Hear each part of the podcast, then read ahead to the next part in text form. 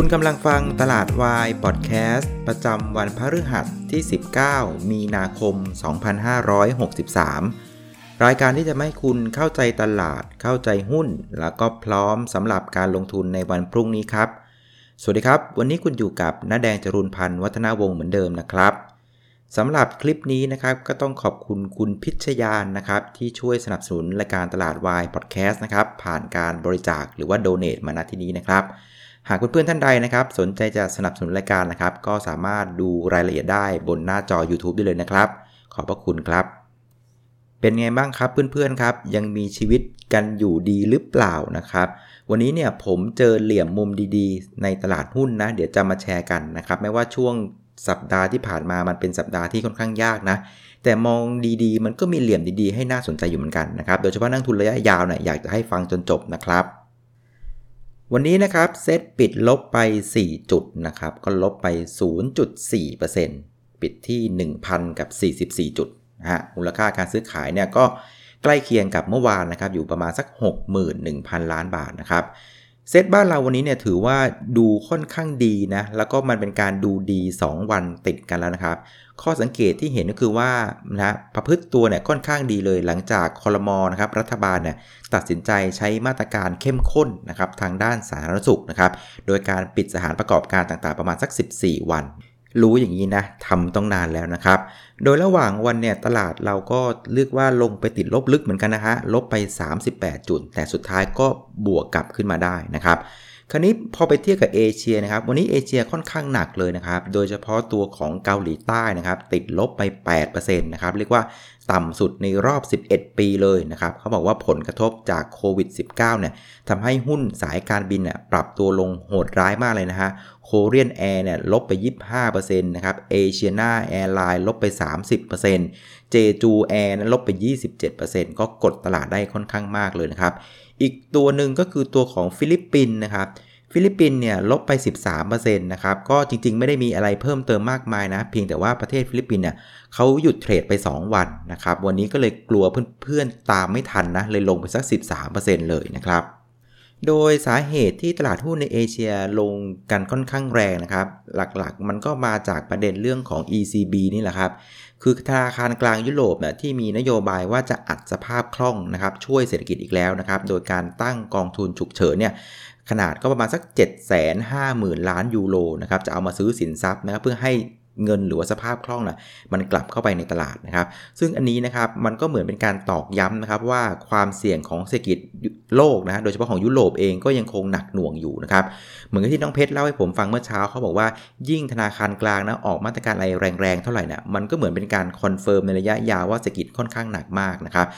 โดยมาตรการเหล่านี้นะครับน้องเพชรก็บอกว่ามันเป็นเพียงการบรรเทานะครับภาพในระยะยาว แต่ประเด็นก็คือว่าไอ้ปัญหาในระยะสั้นนะครับก็คือไอ้โควิด -19 เนี่ยมันยังแก้ไม่ได้นะครับเพราะงั้นมันก็เลยไม่แปลกนะยิ่งรัฐบาลไหนนะออกมาตรการทางด้านการเงิน หรือว่าการคลังออกมานะครับสังเกตดูคือตลาดหุ้นในประเทศนั้นก็จะพังมากขึ้นมากขึ้นเรื่อยๆนะครับแต่ในทางตรงข้ามนะ ประเทศไหนนะครับที่มีการออกมาตรการทางด้านสาธารณสุขที่เข้มงวดมากขึ้นมากขึ้นนะครับกับได้รับการตอบรับที่ดีจากตลาดทุน ก็คล้ายๆกับประเทศเรานะครับ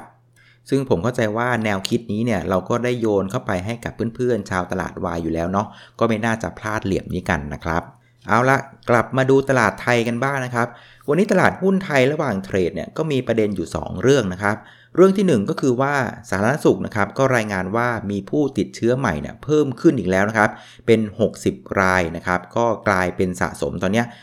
272 ราย จริง ๆ ก็ถือว่าเป็นข่าวที่แรงนะครับ เพราะว่าโดยเฉลี่ยช่วงที่ผ่านมาเนี่ยนะครับการติดเชื้อใหม่ของบ้านเราเนี่ยจะเฉลี่ยวันหนึ่งประมาณสัก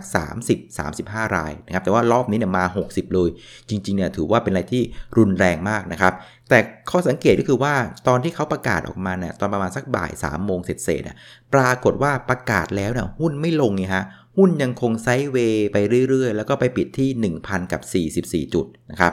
อันนี้นะมันเป็นการตีความว่าแท้จริงแล้วเนี่ยตลาดหุ้นเองเนี่ยรู้อยู่แล้วว่าบ้านเราอะมันหนักนะครับติดเชื้อเยอะคือรอมานานแล้วว่ามันมาแน่ๆไอ้ตัวเลขระดับนี้นะครับ แต่ว่าตอนนี้เองเนี่ยตลาดไปให้น้ำหนักกับความคาดหวังว่า ไอมาตรการที่เข้มงวดนะครับของคอรมอที่ออกมาตอนวันอังคารเนี่ย คาดหวังว่าน่าจะคุมเชื้อได้นะครับ ก็ต้องใช้เวลาอีกมาสัก 14 วันจะรู้ผลนะครับ เพราะงั้นถ้าเกิดเราเอา 14 วันนะครับ บวกไปตั้งแต่วันอังคารนะครับที่ 18 เนี่ย มันก็แปลว่าเราจะครบ 14 วันอะประมาณวันที่ 31 มีนานะครับ เพราะฉะนั้นต้องยอมรับว่าตอนนี้เนี่ยตลาดยังเคลิ้มนะครับกับมาตรการนี้อยู่นะครับ แต่ว่าต้องดูใกล้ๆนะ ถ้าแถวๆสักวันที่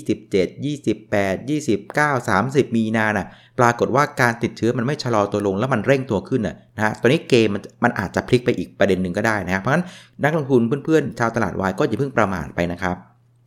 ส่วนข่าวที่ 2 วันนี้ที่พูดคุยกันนะครับ ก็มีการพูดคุยกันถึงเรื่องของกองทุนพยุงหุ้นนะครับ ซึ่งเนื้อข่าวก็เริ่มมีความชัดเจนมากขึ้นว่าจะเป็นกองทุนที่มีขนาดประมาณสัก1 0 0 0 0แสนล้านบาทนะครับ ถ้าเกิดพูดเป็นภาษาวัยรุ่นนะครับ ก็ต้องมีถอถุงติดกันประมาณสัก 3-4 ตัวนะครับ เพราะว่าอะไร เพราะว่าวันนี้นะครับ Market Cap นะครับตลาดหุ้นบ้านเรามันอยู่ที่ 11 1.2ล้านล้านบาทนะครับ แปลว่าไอกองทุนพยุงหุ้นเนี้ย นะครับ1 0 0 0 0แสนล้านบาทนะคิดเป็นประมาณ 0.89%เอาซะว่าไม่ถึง 1%แล้วกัน เพราะฉะนั้นอยากจะบอกเพื่อนๆว่า อย่าไปคาดหวังกับประเด็นนี้มากนะครับ มันอย่าไปหลงเหลี่ยมประเด็นนี้นะ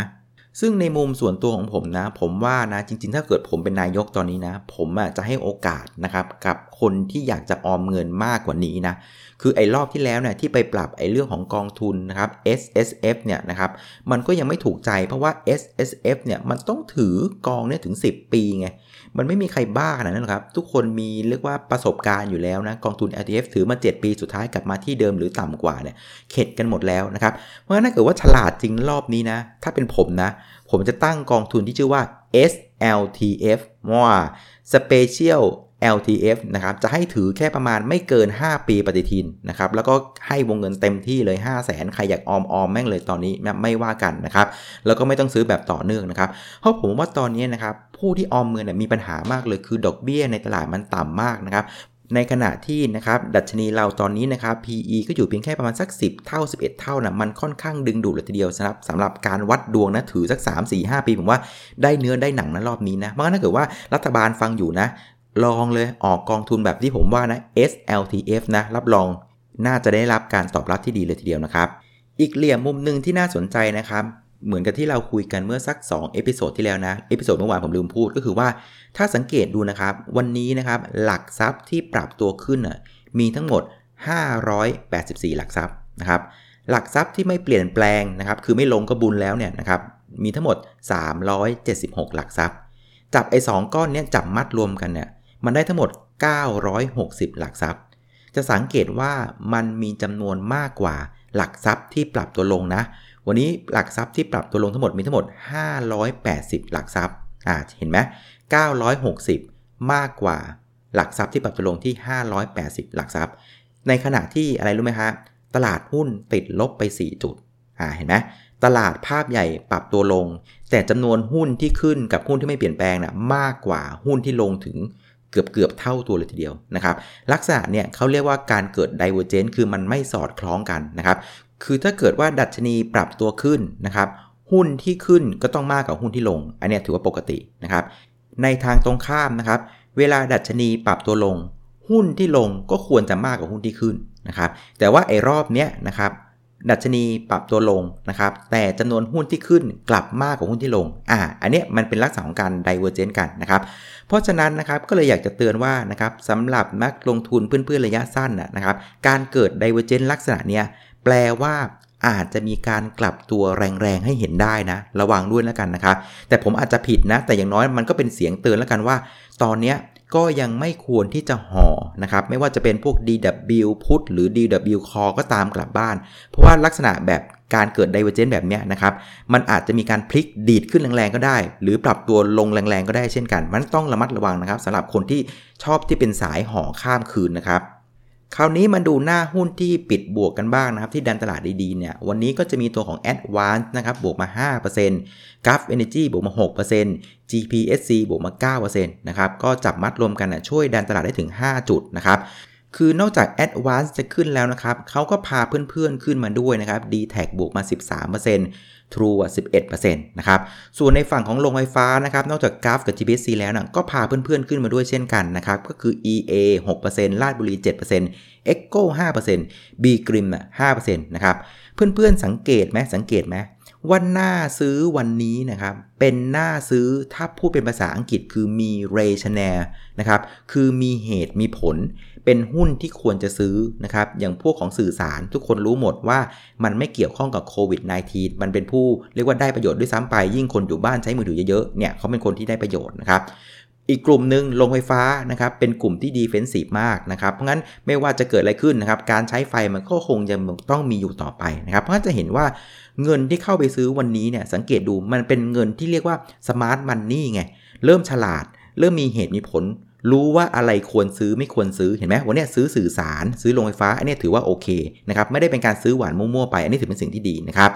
ส่วนอีกตัวหนึ่งที่ปรับตัวได้ดีก็คือตัวของ TQM นะครับก็เรียกว่าเป็นฉลองเกณฑ์ซิลลิ่งใหม่เลย ปิดบวกไป 15%นะครับหลังจากมีข่าวว่าขายประกันโควิด -19 ขายดิบขายดีเลยนะครับขายได้สัก5 0 0 0 0กรมธรรม์แล้วนะครับเพราะฉะนั้นนะครับพอผมเห็นเหลี่ยมมุมแบบนี้เนี่ยผมก็อาจจะต้องยอมบอกนักลงทุนระยะยาวนะเพื่อนๆว่า ถ้ามันเป็นลักษณะเนี้ย smart money เริ่มทำงานนะครับจำนวนหุ้นที่ปรับตัวขึ้น เริ่มมากกว่าหุ้นที่ปรับตัวลงนะครับ divergence ลักษณะเนี้ยผมว่ามันเริ่มน่าสนใจนะครับ เพราะงั้นใครที่ถือหุ้นระยะยาวนะแล้วพอที่จะรับความเสี่ยงไหวนะ นะผมอาจจะโชวนนิดนึงแล้วกันว่าเฮ้ยแหมเอาซะหน่อยแล้วกันเดี๋ยวเดี๋ยวเดี๋ยวจะหลับนะครับเดี๋ยวไม่ได้ติดตามตลาดหุ้น หยอดหยอดซื้อหุ้นไปหน่อยก็ได้นะครับสัก 5% 10%ไม่เกินนะอย่าให้เกิน 10%เอา 5%แล้วกันนะครับค่อยๆ หยอดซื้อหุ้นที่มันพื้นฐานดีๆนะครับที่มันไม่เกี่ยวกับโควิด -19 นะอาจจะ follow ตาม smart money เหล่านี้ก็ได้นะครับพวกของสื่อสารพวกของไอ้พวกโรงไฟฟ้านะอาจจะตามพวกโรงพยาบาลไม่หน่อยก็ได้นะครับก็ฝากด้วยแล้วกันสำหรับนักลงทุนระยะยาวนะครับ ส่วนในขาที่กดดันตลาดนะครับ วันนี้ 3 ตัวแรกก็จะเป็นตัวของ AOT นะครับลบไป 4%ปตทลบไป 3%แล้วก็ CRC ลบไป 9%นะครับ ในเคสของ AOT เนี่ยก็ทราบกันอยู่แล้วเนาะนะครับในเรื่องของโควิด -19 ก็ยังคงกดดันอยู่เรื่อยๆนะครับ ถามว่าจะซื้อเมื่อไหร่ถัวเมื่อไหร่นะครับ ก็เอางี้แล้วกันครับ เมื่อไรที่ผู้ติดเชื้อรายวัน เอาว่าประเทศไทย แล้วก็ดูดูของโลกด้วยแล้วกันนะ คือถ้ามันไม่เพิ่มนะฮะ ก็อาจจะเริ่มน่าสนใจนะครับ อีกอีกมุมหนึ่งที่ฝากดูคือ ถ้าประเทศไทยเริ่มกลับมาอยู่ในในในแบบที่ปกตินะครับ ก็อาจจะดูเรื่องของ 14 วันอย่างที่ผมพูดตอนต้นรายการก็ได้นะครับ ตอนช่วงช่วงช่วงไปเดือนมีนานะครับพวกมาสัก 28 29 30อะถ้าทุกอย่างมันเริ่มดีขึ้น มันเริ่มเป็นปกติขึ้นน่ะก็อาจจะเริ่มน่าสนใจที่ กลับมาดู AT อีกรอบหนึ่งก็ได้นะครับ ส่วนในเคสของ CRC นะครับ หลังจาก Green s h o หมดไปเมื่อวานนะคือซื้อหุ้นเร็วละครบละนะครับ169 ล้านหุ้น จริงๆ Green s h o ของ CRC นะจะจบวันที่ 20 นะ แต่พอดีซื้อหุ้นคืนครบละ 169 ล้านหุ้นตั้งแต่วันที่ 17 มันก็เรียกว่าจบกรีนชูตั้งแต่วันที่ 17 นะครับ พอจบปุ๊บนะครับกรีนชูหมดปุ๊บก็ตายเลยนะครับ คือประเด็นนี้นะจริงๆอะมองไม่ยากเลยนะเพื่อนๆ รู้ไหมคือให้เพื่อนๆสังเกตอะตอนที่เขาตั้งราคา IPO อะ ตอนนั้นนะโควิด -19 มันยังไม่โผล่เลย คนยังไม่รู้จักนะครับ เพราะงั้นพอ IPO ไปเสร็จปุ๊บโควิด -19 มาน่ะ มันก็แปลว่าอะไรครับ แปลว่าไอ้ราคาที่ตั้ง IPO ตอนนั้นน่ะมันยังไม่รู้จักโควิด -19 เลย มันยังไม่ได้สะท้อนความเสี่ยงตรงนี้นะครับ ก็เป็นเรื่องที่ปกติที่หุ้นตัวนี้พอหมด greenshoe ปุ๊บไม่มีแรงซับหุ้นแล้วมันก็ต้องปรับตัวลงนะครับ ส่วนอีกชุดหนึ่งที่ปรับตัวลงอย่างน่ากลัวเหมือนกันนะ ก็คือกลุ่มไฟแนนซ์นะครับ MTC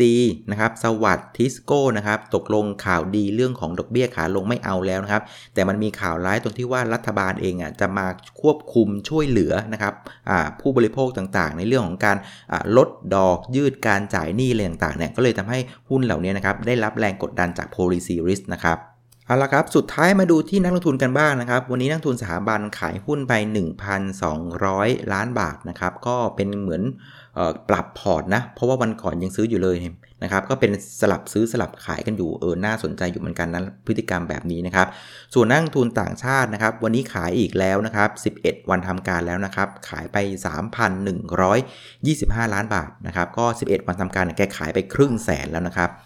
เอาละครับ จากข้อมูลทั้งหมดเหล่านี้นะครับน้าแดงคิดยังไงนะครับ อันที่1นนะครับผมก็คิดว่าวันนี้ตลาดถือว่าโอเคนะ เพราะว่าอะไรเพราะว่าตอนบ่าย3ามโมงนะครับพอข่าวร้ายออกมาติดเชื้อขึ้นไประดับ 60 คนต่อวันนะข่าวร้ายแบบเนี้ย ไม่สามารถทุบตลาดลงได้ เออ อันนี้แสดงว่าตลาดถือว่าใช้ได้นะครับ อันที่ 2 คือตลาดเองอย่างที่บอกคือกำลังเคลิ้มนะครับ คาดหวังกับเรื่องของมาตรการปิดสถานต่างๆเนี่ย14วัน เพราะฉะนั้นตลาดยังเคลิ้มในประเด็นนี้อยู่ ยังมีความหวังอยู่นะครับ แต่อาจจะต้องเตือนว่าเราอาจจะเคลิ้มไปกับเขาได้เหมือนกันนะ แต่ว่าใกล้ๆสิ้นเดือนน่ยต้องระมัดระวังอีกทีหนึ่งแล้วกัน ถ้าเกิดว่าตัวเลขมันไม่ดีขึ้นน่ะ มันก็เป็นอีกเกมหนึ่งก็ได้เหมือนกัน เพราะฉะนั้นอย่าประมาทนะครับ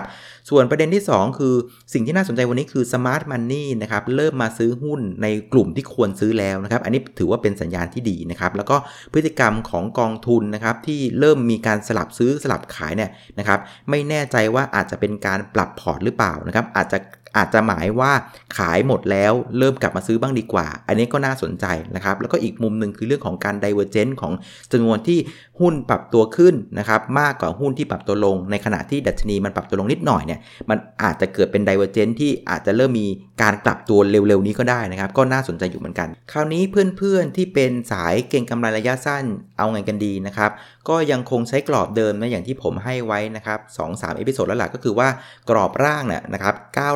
969 กรอบบนอยู่ที่ 1,164 นะครับ ลงมาใกล้ๆ 1,000เนี่ยอย่างวันนี้ลบประมาณสัก 30-40 จุดเนี่ยก็น่าสนใจเริ่มเข้าไปเล่นได้นะครับ อาจจะเลือกหุ้นที่มันเป็น smart money หน่อยนะ หุ้นที่มันไม่เกี่ยวข้องอย่างที่ที่คุยกันไปนะครับ แล้วพอมันดีดตัวไปใกล้ๆ 1,160เนี่ยก็จะเป็นจุดของการทยอยขายทำกำไรนะครับ คือตราบใดถ้ายังไม่มีข่าวใหญ่ๆ แรงๆเซอร์ไพรส์มากพอเนี่ยนะครับ การที่ดัชนีเนี่ยจะหลุดออกจากกรอบเนี่ยนะครับ 969 ถึง 1164 เนี่ยอาจจะยากหน่อยนะครับเพราะงั้นเรานักลงทุนระยะสั้นก็ใช้เหลี่ยมมุมเหล่านี้แหละลงมาใกล้ๆ1 1,000 ซื้อฮะขึ้นไปใกล้ๆ 1,100 ขายนะครับก็เอาประมาณนี้ไปก่อนแล้วกันนะครับ